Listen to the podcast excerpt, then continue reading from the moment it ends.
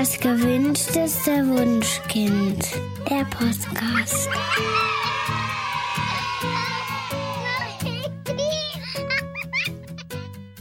Hallo und herzlich willkommen zum Podcast Das gewünschteste Wunschkind mit Daniel Graf und Katja Seide. Und heute haben wir noch einen Studiogast. Wir begrüßen ganz, ganz herzlich Stefanie Stahl. Steffi, wir freuen uns, dass es jetzt endlich geklappt hat. Wir haben schon in vorherigen Podcasts gesagt, dass äh, unser Treffen ein bisschen unter einem unglücklichen Stern stand. Aber es hat am Ende geklappt und wir freuen uns echt wahnsinnig hier zu sein. Wir wollen heute mit dir sprechen über dein neues, also es ist nicht mehr ganz so neu, aber sagen wir mal über dein das aktuelles Neueste, Buch, ja. das Neueste, genau. Das heißt Nestwärme, die Flügel verleiht. Ähm, Katja und ich haben es gelesen, sind total begeistert. Ich muss auch sagen, ich habe auch das erste Buch äh, von Stefanie gelesen. Das ist schon seit gefühlt Jahrzehnten auf Platz eins der Bestsellerlisten. Ähm, das Kind in dir muss Heimat finden. Und das war ein Buch, was mich ganz tief bewegt hat, weil es mir in meiner Elternschaft wirklich, wirklich wahnsinnig geholfen hat, weil ich ja Erkenntnisse gewonnen habe, die ich bis dahin irgendwie noch gar nicht in Erwägung gezogen hatte. Insofern war ich auch ganz neugierig auf dein neues Buch und auch total begeistert. Ja, ich auch. Ich, genau. Ich, ich habe hier auch, ich glaube, das ganze, man kann es jetzt nicht sehen, aber ich habe das ganze Buch voller Klebchen, um da Dinge anzustreichen, die ich wichtig fand. Aber äh, Steffi ist ja nicht die einzige Autorin des Buches. Genau. Steffi, mit wem hast du es denn zusammen geschrieben? Ich habe es mit Julia Tomuscher zusammengeschrieben und Julia ist eine langjährige Studienfreundin von mir. Und wir geben auch öfter zusammen Seminare. Und ähm, ich und wir, also auch Julia, wurden immer wieder darauf angesprochen, ob wir nicht mal was für Eltern schreiben wollten. Mhm. Und ja, wir hatten Lust, einfach auch mal zusammen ein Buch zu machen. Und dann haben wir beschlossen, das eben gemeinsam zu schreiben, das Buch. Ja. Für die Eltern, also für die Beziehung der Eltern zu ihren Kindern. Ich muss ganz ehrlich sagen, vor ein paar Jahren, als ich mich dein erstes Buch gelesen habe, es war ja nicht dein erstes, nee, aber das erfolgreichste ja. bisher, genau. Ja. Nachdem ich das gelesen habe, habe ich gedacht, das Buch ist so super, man muss es nur für Eltern schreiben und hatte innerlich schon den Plan geschafft, das machen wir. Aber wir waren leider zu langsam, insofern, es gibt das Buch jetzt schon und wir würden gerne darüber reden und ich würde dich gerne als aller, allererstes fragen, was brauchen Kinder für eine gesunde Psyche und um ein gutes Selbstwertgefühl zu entwickeln? Also wir haben ja als Menschen wenige wirklich psychische Grundbedürfnisse. Wir haben eigentlich nur insgesamt vier. Und das allergrößte Grundbedürfnis, das wir haben, ist das nach Bindung, dass wir angenommen werden, dass wir geliebt werden, dass wir irgendwie dazugehören. Und Bindung heißt ja jetzt nicht nur Eltern-Kind-Bindung oder äh, eine Liebesbeziehung. Bindung ist alles. Also Bindung ist, wir haben eine Beziehung, wenn wir jetzt hier sitzen und einen Podcast machen. Das sind Arbeitsbeziehungen, Nachbarschaftsbeziehungen, Beziehungen zwischen Staaten und so weiter. Das ist dies, dieser mhm. Wunsch dazuzugehören, eben nicht abgelehnt zu werden, das Bindungsbedürfnis ist das wichtigste psychische Grundbedürfnis. Und dann haben wir noch ein ganz großes Grundbedürfnis nach Autonomie und Selbstständigkeit. Ja, dass wir unseren eigenen Weg gehen können, dass wir was bewirken können, dass wir eine gewisse Kontrolle haben und eben nicht dem Leben einfach nur ausgeliefert sind. Das ist unser Bedürfnis nach Autonomie und damit einher geht unser Selbstwertgefühl, das sich auch daraus ernährt. Also ein Kind zum Beispiel, was jetzt eine gute Bindung bekommen hat zu seinen Eltern oder wenigstens zu einem Elternteil und sich geliebt fühlt, entwickelt auch ein gutes Selbstwertgefühl, weil es so selbst das Gefühl bekommt, ach, es gibt eine Freude darüber, dass es mich gibt, ich werde geliebt und ähm, ich bin es wert, dass man sich um mich kümmert. Und wenn es den Eltern dann auch noch einigermaßen gut gelingt, dem Kind eine gute Autonomie zu vermitteln, also dass es das Gefühl hat, ich darf auch mal einen eigenen Willen haben, ich darf mich ohne Schuldgefühle lösen, indem auch die Kompetenzen des Kindes gefördert werden, stärkt das ja auch sein Selbstwertgefühl. Also das Selbstwertgefühl ernährt sich eigentlich daraus, wie gut Bindung und Autonomie bei dem Kind erfüllt bzw. gefördert werden. Und der Wunsch nach einem guten Selbstwertgefühl oder der Wunsch nach einer Selbstwerterhöhung gehört auch zu unseren wenigen Grundbedürfnissen. Das ist das dritte psychische Grundbedürfnis. Und das letzte, was wir haben, was in meinen Büchern jetzt allerdings bisher keine so große Rolle spielt, ist ähm, das Bedürfnis Lust zu gewinnen und Unlust zu vermeiden. Mhm. Na, aber meine Bücher, vor allen Dingen jetzt das Nest, weil mhm. mir die Flügel verleiht, dreht sich vor allen Dingen um die Themen Bindung, Autonomie und Selbstwertgefühl. Ja, nun schreibst du ja, dass viele Eltern in ihrer eigenen Kindheit Erlebnisse hatten, die dazu führten, dass sie eher einer bestimmten Richtung zugeordnet werden können. Also einmal sind es die autonomen Eltern und einmal sind es die angepassten genau. Eltern. Was ist denn da der Unterschied? Also ich habe das gelesen und habe mich sofort wiedererkannt und war wirklich erstaunt, dass man das so differenzieren kann. Ja, also das möchte ich mal einem konkreten Beispiel am liebsten erklären. Wir gehen jetzt mal von der Situation des Kindes aus. Also man war ja selber mal irgendwann Kind und jetzt hatten die Eltern, waren vielleicht überfordert. Ich sag mal, die waren gestresst, vielleicht gab es ein paar Geschwister, vielleicht war die finanzielle Situation knapp, kurz und gut. Die Eltern konnten sich nicht so um mich kümmern, wie ich es vielleicht gebraucht hätte als Kind. Und dann denke ich als Kind ja nicht, Mama und Papa sind total gestresst die müssen vielleicht mal in eine Kur oder so, oder die hätten vielleicht nicht so viele Kinder kriegen dürfen. So als Kind denke ich ja, ich falle zur Last, ich bin hier zu mhm, viel. Genau.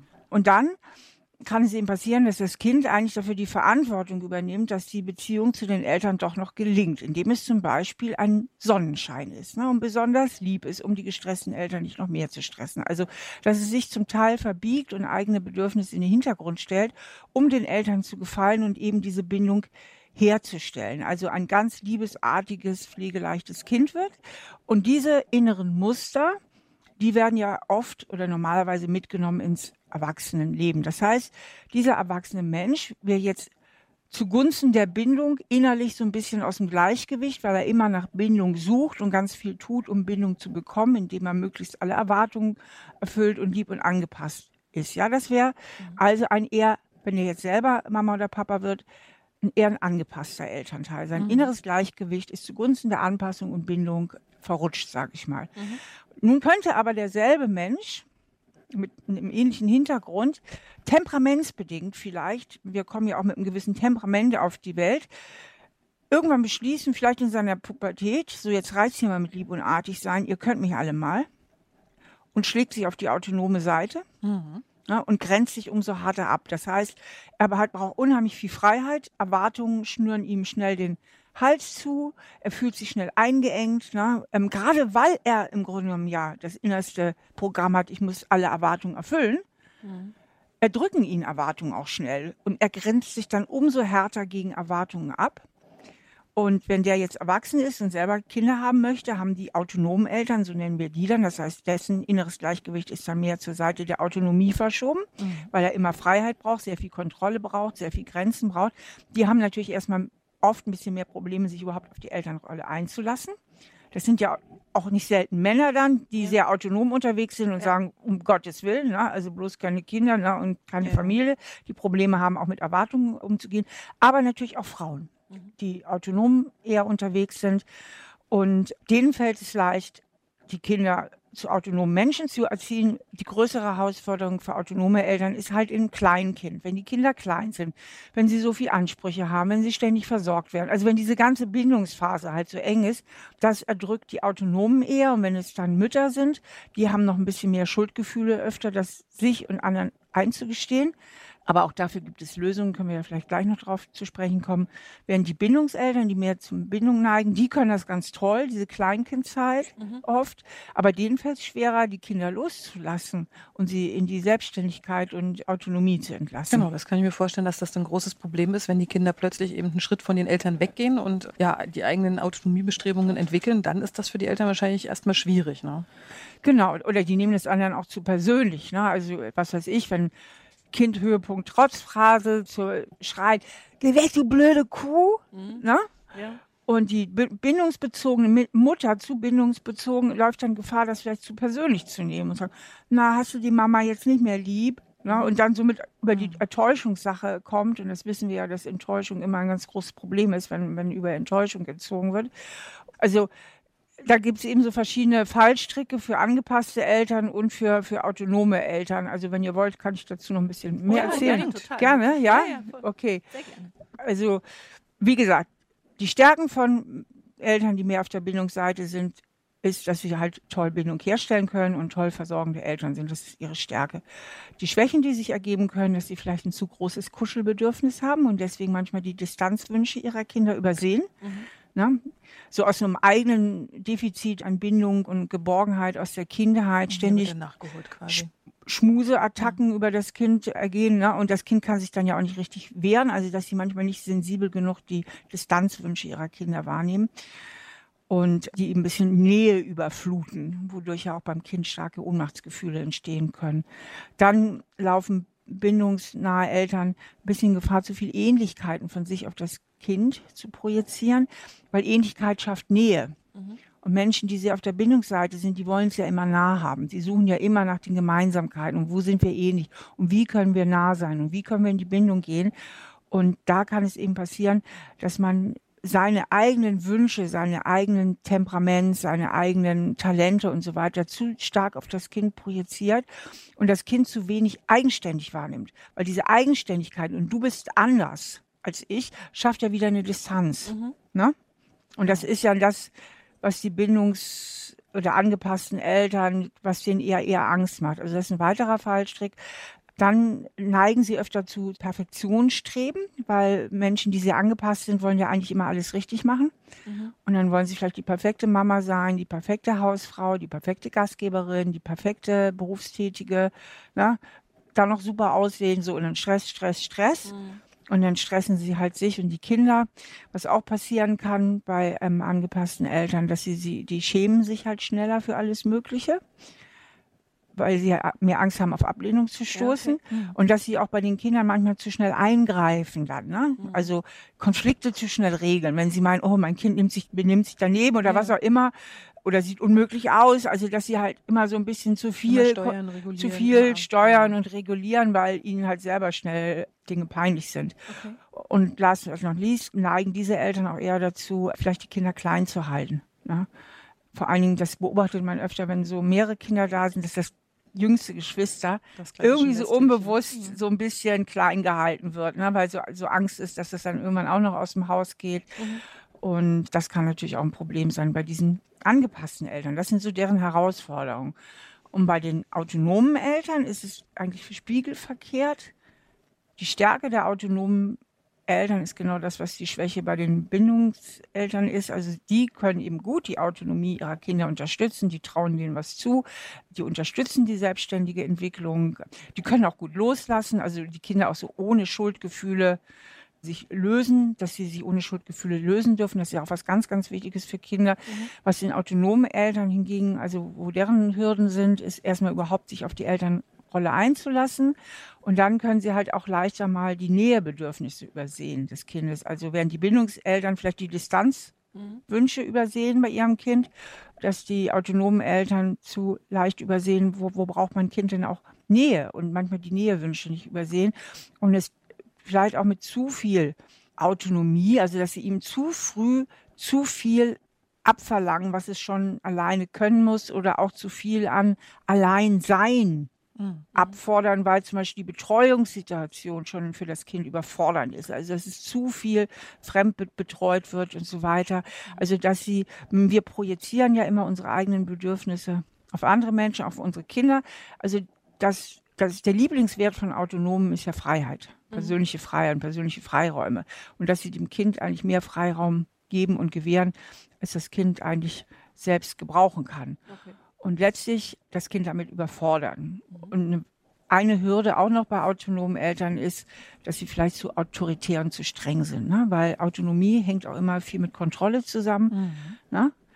Und ein sehr autoritärer und sehr rigider Erziehungsstil ist dann auch eher die Gefahr bei autonomen Eltern, während Bindungseltern, das habe ich eben vergessen, die angepassten, eher Probleme haben, Grenzen zu setzen, ne? weil sie müssen sich ja unbeliebt machen bei ihren Kindern. Ne? Ja, ja. Die Angepassten haben das ja nicht so gern. Also denen fällt es eher schwer, mal wirklich auch mal Sachen durchzuziehen und irgendwo mal konsequent zu sein, während die autonomen Eltern manchmal dazu neigen, einfach zu autoritär ihr Ding durchzuziehen, an den Bedürfnissen der mhm. Kinder vorbei und dadurch dann auch ein bisschen wenig Empathie haben. Mhm. Das Optimum wäre also quasi genau in der Mitte, dass ich eine geringere Autonomie als autonomes Elternteil habe und äh, eine höhere Bindungsbereitschaft und umgedreht genauso. Wie kann ich mich denn in diese Nähe bewegen? Also wenn ich jetzt durch diese Beschreibung festgestellt habe, oh, also ich für mich kann sagen, ich bin ein sehr autonomes Elternteil. Also das war tatsächlich so, das Kind zu haben, hat mich sehr überrascht in der Intensität, dass es einfach so ein hohes Nähebedürfnis hatte. Wenn ich das jetzt weiß und feststelle, was kann ich tun, um genau die Probleme, die du eben genannt hast, so ein bisschen, ja, zu mindern. Zu, genau, zu mindern. Mhm. Also wo unser Ratgeber ja ansetzt, ist eigentlich immer bei dieser Selbstreflexion. Das, deswegen haben wir auch ganz bewusst ja gesagt, wir haben keinen Erziehungsratgeber, sondern einen mhm. Beziehungsratgeber geschrieben. Und dafür haben wir auch immer so kleine Reflexionsinseln, so nennen wir das eingebaut. Also dass wir wirklich auch die Leserinnen und Leser so äh, bei der Hand eben zu gucken, jetzt guck mal bei dir und was kannst du ändern. Und da würde jetzt das eben meine, meine Empfehlung auch direkt anschließen, dass man eben guckt bei sich selbst, wofür wir auch so kleine Übungen haben, wie war das denn bei mir daheim? Wie bin ich denn geprägt? Und Daniel, bei dir müsste ja irgendwas gewesen sein, das muss ja nicht jetzt nicht beantworten. Ich, ich fabuliere jetzt irgendwas mal, ich konstruiere jetzt mal was, äh, wie du auf die Idee gekommen bist, dass du viel Autonomie brauchst. Ja, ich habe jetzt einfach mal, ich sage jetzt einfach mal, vielleicht waren deine Eltern überbehüten und das ist dir total auf den Keks gegangen. Und du brauchtest immer vielleicht wieder Grenzen. Das ist jetzt konstruiert, ja. Aber so kann sowas eben passieren. Mhm. Und dann guckt man halt bei sich, wieso bin ich eigentlich so autonom unterwegs? Warum brauche ich immer wieder meine persönlichen Freiräume? Und dann kommt man ja, was ich in meinen alten, äh, nicht meine alten Bücher, meine anderen Bücher eben auch als dieses innere Schattenkind bezeichne, mhm. so auf seine eigenen Kindheitsprägungen. Und die kann man natürlich auch verändern. Ne? Wenn man dann zum Beispiel erkennt, ach Mensch, ja, daheim, das war immer so sehr einengend. Ne? Und, und die Mama hat mich manchmal auch mit ihrer Bedürftigkeit, die war oft traurig. Und dann habe ich immer so das Gefühl gehabt, ich muss für sie da sein und muss irgendwie, ja, mich um sie kümmern. Und das schnürt mir schnell den Hals noch zu als Erwachsene wenn zu viele Erwartungen irgendwo an mich gestellt werden, dass man dann reflektieren kann, ach Mensch, die Zeit ist aber eigentlich da vorbei mit Mama und ne, da draußen und meine Kinder ist nicht Mama. Und dass man seine inneren Glaubenssätze, wie zum Beispiel, ich muss all deine Erwartungen erfüllen, das wäre jetzt zum Beispiel ein typischer Glaubenssatz auch sowohl von Bindungs- als auch von autonomen Menschen. Die Autonomen sind ja einfach die rebellischeren. Ne? Die, yeah. die Bindungsleute, die bleiben halt dabei. Wenn die einen Glaubenssatz haben, ich muss alle Erwartungen erfüllen und überangepasst sind, dann versuchen sie eben auch als Erwachsene noch alle Erwartungen zu erfüllen. Und die Autonomen sind die, die irgendwann sagen, Scheiß muss ich, ne? Und die gehen auf die rebellische Seite. Mhm. Und aber genau diesen Glaubenssatz eben zu hinterfragen, beziehungsweise dann auch zu verändern. In, zum Beispiel in einen Glaubenssatz, in einen neuen Glaubenssatz. Ich darf mich abgrenzen, ich darf frei entscheiden.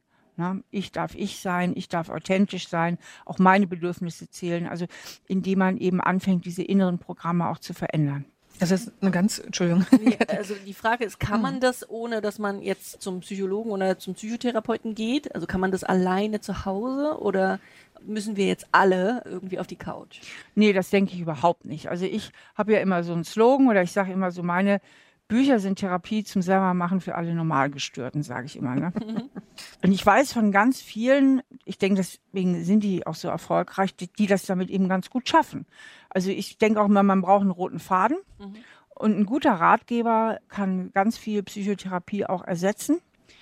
Und man kann sich wirklich da neu sortieren, wenn man den roten Faden hat und kapiert, ach stimmt, das sind ja alles im Grunde genommen willkürliche Prägungen. Wären meine Eltern anders drauf gewesen, hätte ich jetzt ganz andere innere Glaubenssätze, ganz andere Überzeugungen. Und dann kann man anfangen, die zu verändern. Und da weiß ich von, von ganz vielen, dass die das sehr, sehr erfolgreich machen. Okay. Also es war für mich eine sehr fundamentale Erkenntnis, einfach, dass man etwas tatsächlich dagegen tun kann. Also ich habe mich immer so ein bisschen als, als Produkt meiner Eltern gefühlt. Ich bin jetzt einfach so geprägt und damit muss ich durchs Leben gehen. Insofern war die Erkenntnis, ich kann aktiv etwas dafür tun, eine große Erleuchtung für mich und hat mich auf meinem Weg auch schon wirklich gut vorangebracht. Okay cool. Jetzt hattest du vorhin so ein bisschen angedeutet, dass die Väter häufig eher ihre Freiheit brauchen. Also man weiß ja auch, dass nach der Geburt des ersten Kindes irgendwie die Scheidungsraten äh, besonders hoch sind. Und das wird uns auch häufig zurückgemeldet von Müttern, die sagen, mein Mann mag meine Art von Erziehung nicht. Ich bin dem zu weich und wenn, wenn ich jetzt den Wutanfall begleite des Kindes, dann sagt der, oh, das tanzt dir aber auf dem Kopf rum, lass das mal und dass es da richtig zu Streit gibt. Meinst du, diese Art von Konflikten ist zu lösen? Also, dass wenn jetzt sozusagen der eine lieber ein bisschen härter mit dem Kind umgehen möchte, also das Kind zur Autonomie erziehen möchte und die andere das weich und begleitend, sag ich mal, erziehen möchte. Meinst du, die können irgendwie auf den grünen Ast kommen oder ist das irgendwie? Das ist ja immer äh, ganz schwierig, diese Fragen. Äh, wie kommen wir miteinander klar, wenn wir sehr unterschiedliche Erziehungsvorstellungen haben? Mhm. Leichter ist es dann sogar manchmal, wenn die Eltern getrennt sind, weil Kinder können sich daran gewöhnen, dass bei Mama ganz andere Regeln sind als bei Papa. Mhm. Was den Kindern am allerwichtigsten ist, dass sich einfach nicht so viel gestritten wird okay. über diese Vorstellung. Kinder wollen unbedingt, dass Mama und Papa sich lieb haben und können Streit überhaupt nicht gut ertragen, schon überhaupt keinen Streit, wenn es um sie selber geht, weil das Kind natürlich nicht denkt, Mama und Papa haben unterschiedliche Erziehungsvorstellungen und müssten vielleicht mal in die Beratungsstelle gehen, sondern das Kind denkt, ich bin schuld. Okay. Ich bin ja jetzt Mhm. schuld, dass die sich, na, die streiten sich wegen mir. Insofern, wenn es da Konflikte gibt, sollten die auf keinen Fall so vor dem Kind ausgetragen werden. Grundsätzlich ist es nicht so schlimm, wenn die Mama ein bisschen weicher ist und der Papa ein bisschen härter. Das war, ich meine, schon in sehr vielen Zeiten war das schon so. Und man muss halt eben gucken, dass es nicht zu sehr gegen die eigenen Wertvorstellungen geht, ja. Und jeder muss halt eben auch gucken, hat der andere nicht vielleicht auch ein bisschen recht? Weil sowas artet schnell in Machtkampf aus. Also der Vater sollte gucken, kann ich nicht irgendwo auch die Mutter verstehen? Sind da nicht Anteile von ihrer Einstellung, die ganz wertvoll sind? Und umgekehrt sollte die Mutter gucken, gibt es nicht bei ihm auch Anteile, die ganz wertvoll sind? Im Zweifelsfalle würde ich einfach mal sagen, wenn man da, was wichtige Werte betrifft, sehr konträr ist, vielleicht doch einfach auch mal eine Erziehungsberatung aufzusuchen. Okay, aber der wichtigste Punkt, den du nennst, ist auf keinen Fall vor dem Kind streiten. Genau, das können Kinder gar nicht gut ertragen und man weiß auch aus der Scheidungsforschung, ich muss vielleicht mal dazu sagen, ähm, das wissen die wenigsten, ich war 23 Jahre Gutachterin fürs Familiengericht. Ah. Ja, ich habe also Umgangssorgerecht, Konflikte als, als Gutachterin begleitet oder auch diese Fragen, wenn das Kind raus muss aus der Familie oder Rückführung, wenn es wieder zurückgeführt werden soll zu den Eltern. Insofern war Scheidung, Trennung und dieses ganze Gedöns, das war halt viele Jahre mein täglich Brot. Und man weiß aus der Scheidungsforschung, dass zerstrittene Elternhäuser die Kinder am meisten belasten. Also eine Scheidung, eine Trennung ist besser zu verkraften. Vor allem, wenn die Eltern danach zum vernünftigen Umgang kommen, als ein Dauerstreit der Eltern. Weil beim Dauerstreit gibt es einfach kein Happy End. Bei einer Trennung können die Kinder lernen, okay, das ist mal eine Zeit lang ganz schlimm, aber man kann wieder raus aus der Krise. Ne? Und am Ende geht's Mama besser, Papa besser, ich sehe beide noch, habe zwei Kinderzimmer, was auch immer. Ja, da gibt es eine Lösung. Während beim Dauerstreit gibt's keine Lösung und die bringen auch die meisten bindungsängstlichen Menschen hervor. Ne? Kaputte Ehen, da kommen die meisten Menschen dann, also die meisten Kinder hervor, die dann auch einen Bindungsschaden ha haben, was ihre eigene Bindungsfähigkeit später betrifft in, in erwachsenen Liebesbeziehungen. Ja. Okay. Entschuldigung, ich bin jetzt gerade so beim, am, am Zuhören. Oh, Ganz versunken. Das ist, das ist spannend, ja. Das wollten wir noch fragen. Ähm, genau, wir hatten noch die Frage, das hat mir doch auch nicht geschadet, ist ja häufig ein Satz, wenn Menschen über ihre eigene Kindheit reden. Nun haben wir persönlich den Eindruck, dass viele von denen, die das sagen, aber keine sehr zugewandte und geborgene Kindheit hatten. Warum sagen die denn das trotzdem? Also das ist ein Satz, der uns ganz häufig von den Generationen äh, vor uns an den Kopf geworfen wird, den heutigen Eltern.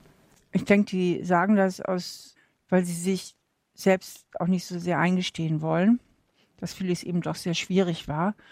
Also wenn man anfängt, über sich nachzudenken und seine Kindheit und was hat mich geprägt nachzudenken, dann passiert es natürlich leicht oder kann leicht passieren, dass da auch echt so Schmerzen hochkommen, ne? wo man denkt, oh, na, und wo man auch wirklich die, auch die eigenen Eltern nochmal in Frage zu stellen, das tut auch weh. Na, das ist auch ein schmerzhafter Prozess, sich irgendwie auch aus dieser Idealisierung zu lösen, weil Kinder idealisieren ihre Eltern immer. Es geht gar nicht anders, äh, weil die Kinder sind klein, die Eltern sind groß. Und viele Menschen nehmen diese Idealisierung halt mit, auch ins Erwachsenenalter, also lösen sich innerlich eigentlich nie von ihren Eltern wirklich. Und dann diesen Schritt zu machen, sich die Realität einzugestehen, Mensch, das war auch schwer und tatsächlich hat es mir vielleicht doch geschadet. Ja. Das ist für, für manche Menschen eben auch zu schmerzhaft und die wehren diese Selbsterkenntnis dann ab und dann kommen solche Sprüche dabei raus, wie das hat mir auch nicht geschadet. Das heißt, also eigentlich denken die, also ich habe immer das Gefühl, dass sie tatsächlich denken, dass ihre Kindheit schön war und dass ihre Eltern prima Mhm. waren und dass der Klaps auch nicht geschadet hat und so weiter. Das ist einfach psychologische Abwehr, die also was entgegen kann, kann man da irgendwie was entgegnen oder also wenn man jetzt sozusagen sagen möchte, naja, schau mal her, doch irgendwie schon oder, ja, oder es ist eigentlich ganz gesund, diesen Glauben zu haben, wenn man ja die Vergangenheit doch nicht ändern kann. Also ist äh, für mich wirklich eine schwierige Frage, weil ähm, was man auch immer wieder hört, ist, dass viele auch gar keine richtige Erinnerung an ihre Kindheit haben. Ne? Also die Mhm. blenden wirklich die Ereignisse, die ihnen wehgetan haben, aus und erinnern sich nur an die schönen Sachen. Aber es gibt wirklich Menschen, die haben Erinnerungslücken bis hin zum sechsten oder zehnten Lebensjahr und sagen, ich kann mich an gar nichts vorher erinnern. Also es ist wahrscheinlich wirklich ein in Anführungszeichen gesunder Prozess der Verdrängung, kann ich mir vorstellen. Genau. Also wenn jemand sagt, ich kann mich gar nicht an meine Kindheit erinnern, dann spricht das immer dafür, dass er viel verdrängt hat. Und das spricht dafür, ähm, dass die Kindheit nicht so rosig war. Denn das Gehirn hat nicht so viel Grund, schöne Sachen zu verdrängen. Also in der Regel verdrängt das Gehirn Dinge, die schwer zu verarbeiten sind oder die eben nicht so schön waren. Das spricht eigentlich eher dann für eine schwierige Kindheit. Mhm. Und also gibt es jetzt was, was man, was man demjenigen entgegnen kann? Also wenn jetzt, keine Ahnung, Person X von, von ihrer mhm. Großmutter gesagt wird, hier, unsere Erziehung war doch gut, es sind doch gute Menschen dabei rausgekommen, mir hat es nicht geschadet. Also gibt es da irgend, also könntest du wenn, wie ist das Beispiel dann? Was machen die Eltern dann selbst, die das behaupten? Also was wäre jetzt das konkrete Beispiel zum Beispiel? Ach, lass mich nachdenken. Also na, zum Beispiel, also relativ ja. häufig werden wir gefragt, ob es wirklich okay ist, wenn die Kinder nachts noch zu ihren Eltern ins Bett kommen. Und die Großeltern sagen, nee, die müssen unbedingt alleine einschlafen lernen und, und das ist wichtig. Und das verunsichert die jungen Eltern. Ja, okay. Und dann sagt die Oma, es hat mir auch nicht geschadet. Zum Beispiel, genau. Ja, okay. Hat es denn geschadet? Also wie, äh, ja, die, die, die Wissenschaft sagt ja eigentlich ja. Also, aber äh, ich finde es immer total schwer so eine Frage dann zu beantworten. Ja, ich finde das auch schwer. Also da müsste ich, bin ich jetzt auch ein bisschen überfordert. Da ist ja so ein bisschen Schlagfertigkeit gefragt. Nicht? Da müsste ja. man eigentlich mal drüber nachdenken. Ähm, Und Sätze kommen in meinem nächsten Buch. Vielleicht kann man einfach auch sagen, ja, Oma, möglicherweise hat es dir nicht geschadet. Du bist halt echt auch ein äh, ganz robuster Typ, aber es kommen ja nicht alle so robust auf die Welt wie du. Und es gibt ja auch noch ein paar vielleicht Sensibelchen und denen könnte es dann ja vielleicht doch was schaden ah, oder so. Das ist ja schon mal sehr gut. Siehst du, du bist doch schlagfertiger als wir. Schön. Ähm, Steffi, der Untertitel eures Buches lautet Halt geben und Freiheit schenken, wie wir erziehen, ohne zu erziehen. Ja. Wie ist denn das gemeint? Das ist einfach so gemeint, das spielt genau darauf an, dass wir eben kein Erziehungsratgeber sind, weil da gibt es so tolle, wie nämlich euren zum Beispiel, dem ist einfach gar nichts mehr auch hinzuzufügen, äh, sondern eben uns auf die Beziehung sehr stark berufen zwischen Eltern und Kindern. Und ich mache es mal am, am konkreten Beispiel fest. Ich hatte meinen Vater, der kam zu mir in Beratung, weil er unheimliche Schreiereien mit seinem dreijährigen Sohn hatte. Mhm. Und das ist immer wieder eskaliert und er hat gesagt, ich muss da was tun. Und auch die Frau von ihm hat gesagt, du musst da was tun, so kann das nicht weitergehen. Mhm. Und der Sohn war halt sehr willensstark und sehr, sehr autonom, immer dagegen in der Trotzphase gegen den Vater. Und der Vater hat halt unheimlich schnell die Nerven verloren. Es gab unglaubliche Schreiexzesse. Mhm. Und dann haben wir halt mal geguckt, Mensch, was ist denn da los? Und dann sind wir bei ihm auf so ein inneres Programm gestoßen, wovon wir eben ja schon erzählt hatten, aus seiner eigenen Kindheit hat er so einen tiefen Glaubenssatz, der lautet, keiner respektiert mich. Und aus diesem Gefühl, keiner respektiert mich, also es ist so ein Lebensgefühl, das hat er sich in der Kindheit, in seiner eigenen Kindheit zugezogen, sind auch immer diese Schreiereien mit dem Sohn eskaliert. Das heißt, wenn der Sohn halt gegen ihn war und nicht getan hat, was er will oder freche Antworten gibt, ähm, dann wurde in diesem Vater dieses Gefühl wieder getriggert, ich werde nicht respektiert. Mhm. Und damit hat er sich so wütend gemacht. Und in dem Moment, wo er das verstanden hat und merkte, ach Mensch, das ist ein total altes Programm und mein Sohn ist nicht wirklich der Auslöser, er drückt nur immer die Taste wieder, damit dieses Programm anspringt, dadurch konnte er viel, viel besonnener damit umgehen. Und wenn er dann halt gemerkt hat, ich sage mal, ertappen und unschalten, das ist ja immer mein Mantra in, in, in allen Therapien und so weiter, dann kann er sich ertappen, wenn er merkt, oh, jetzt werde ich wieder wütend und schnell umschalten auf seinen vernünftigen Verstand, auf seinen erwachsenen Ich und sich nochmal klar machen, Moment mal, das ist mein Sohn, der ist jetzt trotzig, der ist in der Trotzphase. Das hat überhaupt nichts damit zu tun, dass er mich nicht respektiert oder mich nicht liebt oder was auch immer, sondern das ist ein Ausdruck seiner gegenwärtigen Entwicklungsphase. Und dadurch konnte er halt viel ruhiger und besonderer reagieren und wusste dann auch recht genau, wie er sich richtig verhalten kann. Mhm. Und das ist ja auch oft so, dass Eltern durchaus wissen, was richtig ist, nur wenn sie einen schlechten Tag haben und gestresst sind und die Kinder drücken Knöpfchen, eben das auch gerade nicht tun. Und das meinen wir mit Erziehen ohne zu erziehen, dass es mehr um die Beziehung geht mhm. zum Kind, als jetzt um konkrete Erziehungsratschläge. Okay. Mhm. Das ist so eine ganz zentrale Botschaft bei euch, ne? dass man eben in Situationen, wo es einfach zu einem Konflikt kommt, schaut, wenn möglich in dieser Situation, aber meistens ist man ja so angespannt, dass man es darin nicht schafft, aber dass man zumindest hinterher reflektiert, was war jetzt das Problem, was hat diese Situation in mir ausgelöst, was steckt aus meiner eigenen Erziehung dahinter, einfach dieses Selbstreflektieren. Dafür habt ihr auch wirklich, hast du schon genannt, ganz viele Reflexionsinseln im Buch. Ihr habt auch ganz tolle Tipps zum Thema Einfühlungsvermögen. Die fand ich super, weil ihr sagt, das ist eines der zentralen Themen. Wenn ich mich in mein Kind einfühlen kann, dann kann ich es viel liebevoller begleiten.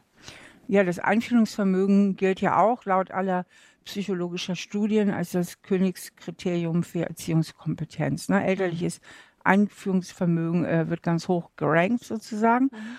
Und je kleiner das Kind, desto wichtiger ist natürlich noch das Einfühlungsvermögen, weil die Kinder dann ja umso weniger ihre Bedürfnisse kommunizieren können. Aber auch in späteren Jahren ist das total wichtig, dass man sich in die Kinder einfühlen kann. Weil nur dadurch lernen sie auch ihre eigenen Gefühle als richtig und zu sich zugehörig zu erkennen.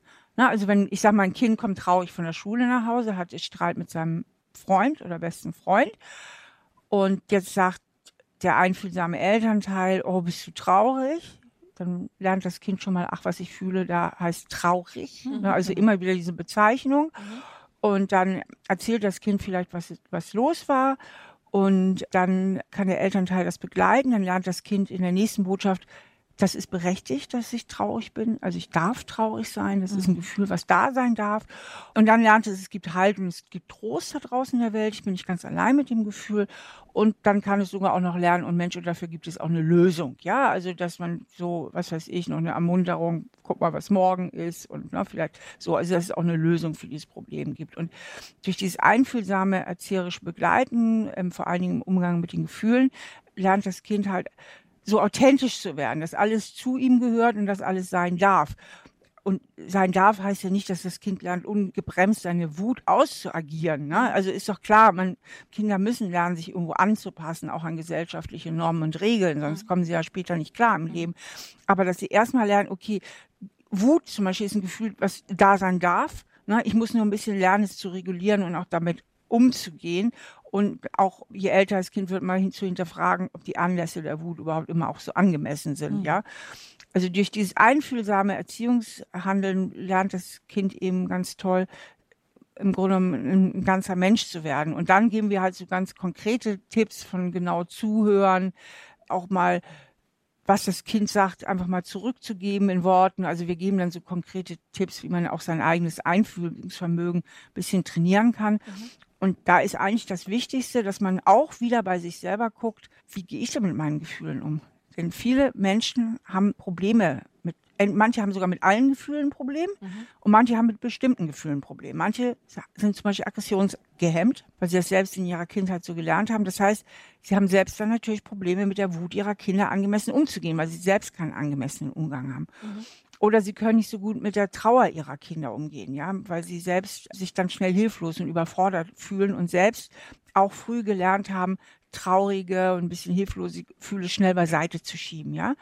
Also Einfühlungsvermögen hängt ganz im hohen Maße davon ab, wie gut mein eigener Kontakt zu meinen Gefühlen ist.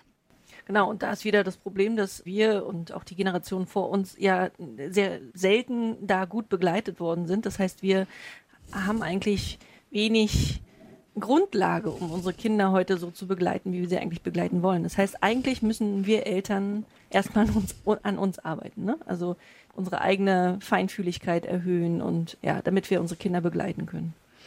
Ähm, ich finde, ihr seid ja nur eine Generation von Eltern, die sich sowieso wahnsinnige Mühe gibt und selber auch sehr hohe Ansprüche an sich hat, was ich auch total gut finde. Erstmal würde ich da jetzt mein spontaner Impuls ist, ich denke, vieles läuft einfach auch schon gut und den mhm. Druck rauszunehmen. Ich erlebe jüngere Eltern oft als sehr gestresst, irgendwie alles richtig zu machen. Mhm.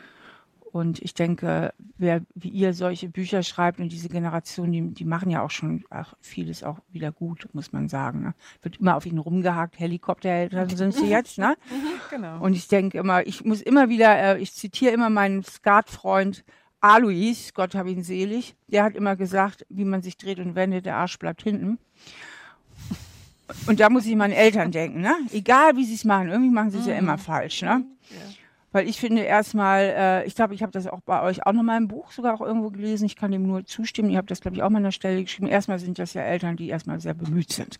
Mhm. Na, und ja, aber das Einfühlungsvermögen, um auf deine Frage nochmal zurückzukommen, genau, dass man immer wieder so bei sich guckt, wie bin ich denn selber aufgestellt und dazu ermuntern wir auch immer wieder in diesen Reflexions- Inseln, die Leserinnen und Leser zu gucken, ja, wie war das denn bei mir daheim? Welche Gefühle darf ich denn eigentlich haben? Oder welche Gefühle müsste ich vielleicht noch mal ein bisschen denen mehr Raum geben, die, die mal gestatten, dass sie auch mal da sein dürfen. Und genau, aber im Grunde ist das alles keine so große Zauberei. Also im Grunde, es sind keine weltbewegenden Schritte, es sind oft Kleinigkeiten. Ne? Also um ein bisschen mehr für sich selber in seine eigene Bindungsfähigkeit zu kommen oder für sich selbst ein bisschen mehr in die Autonomie zu kommen. Denn der ideale Zustand ist natürlich, man ist ganz gut in der Balance. Mhm. Ja, das heißt, man kann sich binden und für die Bindung brauchen wir halt gewisse Fähigkeiten. Das heißt, man kann zuhören, man kann empathisch sein, äh, man kann kooperieren, man kann vertrauen, man kann sich mal zurücknehmen. Das ist wichtig für die Bindung, man ist anpassungsfähig. Und für die Autonomie müssen wir halt unsere eigenen Bedürfnisse kennen, Ziele setzen und für diese Ziele eintreten, auch mal diskutieren, argumentieren, streiten und sich notfalls trennen. Und je besser ich das selber kann, also beides kann, sowohl mal bindungsfähig als auch autonom sein, desto leichter kann ich das natürlich meinen Kindern auch vermitteln. Und dann lernen die ganz automatisch beides zu können. Also wohl bindungsfähig zu sein, als auch sich auch mal abgrenzen zu können und ihren eigenen Weg verfechten zu können. Ja, das klingt so herrlich leicht seit Jahren.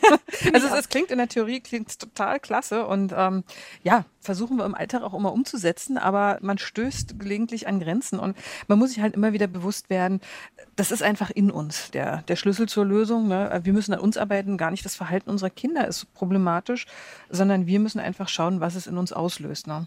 Weil Wobei, also ich habe jetzt, als um jetzt mal zum Schluss zu kommen, ich habe jetzt gerade rausgenommen, äh, wir sind gut so, wir ja, sind jetzt schon gut, gut, gut genug, gut reicht genug, schon genau. vollkommen genau. aus. Ja. Ähm, aber es schadet nie, sich mit sich selbst auseinanderzusetzen und einfach zurück in die eigene Kindheit zu schauen und zu gucken, wie wirkt die sich jetzt noch auf mich aus. Also wenn Total. ihr das gerne dafür, machen möchtet, dafür, genau. Genau, dafür ist ja auch das Buch da. Äh. Genau, wir sagen nochmal, wie es heißt. Nestwärme, die Flügel verleiht. Und ich möchte auch unbedingt allen noch das Kind in dir muss Heimat finden ans Herz legen. Dazu gibt es auch ein schönes Arbeitsheft. Mhm. Also schaut einfach mal rein, wenn ihr sagt, ja, ich habe das Bedürfnis, da einfach was zu tun und das Gefühl, dass mich das weiterbringen könnte. Wenn ich noch was dazu sagen darf. Also Unbedingt. eigentlich finde ich, ist es ja eigentlich auch ein bequemer Weg, weil ich bin ja zum Beispiel selbst eher, muss ich ehrlich zugeben, eher etwas fauler Mensch. Und ich habe, ich finde es lästig, jetzt tausend Übungen zu machen oder tausend Erziehungsmethoden. Also mal so ein bisschen über sich selbst nachzudenken, wie war das bei mir daheim, das kann man mal locker bei einer Tasse Tee machen ne, und mal so ein bisschen in sich fühlen mhm. und so ein paar Sachen innerlich gerade rücken, finde ich eigentlich fast den bequemeren Weg auch. Ich finde ihn also eigentlich so gar nicht so anspruchsvoll. Ja, du bist ja auch die, die Expertin. Deswegen wollen wir ja, dass die Menschen die Bücher lesen, weil ich ja. glaube, es ist ganz toll, dass man so einen Rahmen hat, wo man einfach sieht, wo stehe ich, wo stehen die anderen, dass man sich auch einfach so Verhaltensweisen erklären kann. Ja, das, das finde ich super auch, hilfreich. Ich Insofern, ja. ja. Kauft das Buch. Kauft, kauft, das kauft Buch. die Bücher, die oh, sind ja, wirklich absolut empfehlenswert. Und ich möchte parallel zu dem Podcast auch nochmal eine Rezension zu Nestwärme, die Flügel verleiht, veröffentlichen, sodass ihr nochmal genau wisst, worum geht es darin. Ist das wirklich was für mich? Oh, ja. Okay ja, sehr schön. Wir freuen uns, dass du hier warst. Äh, Danke für eure tollen Fragen und die Einladung. Ja, ja wir freuen gerne. uns. Vielen Dank, Stefanie. Dann Danke. hören wir uns in 14, 14 Tagen, Tagen wieder, genau. Und, und sagen bis dahin Tschüss. Tschüss. Tschüss. Das war der Podcast vom gewünschtesten Wunschkind.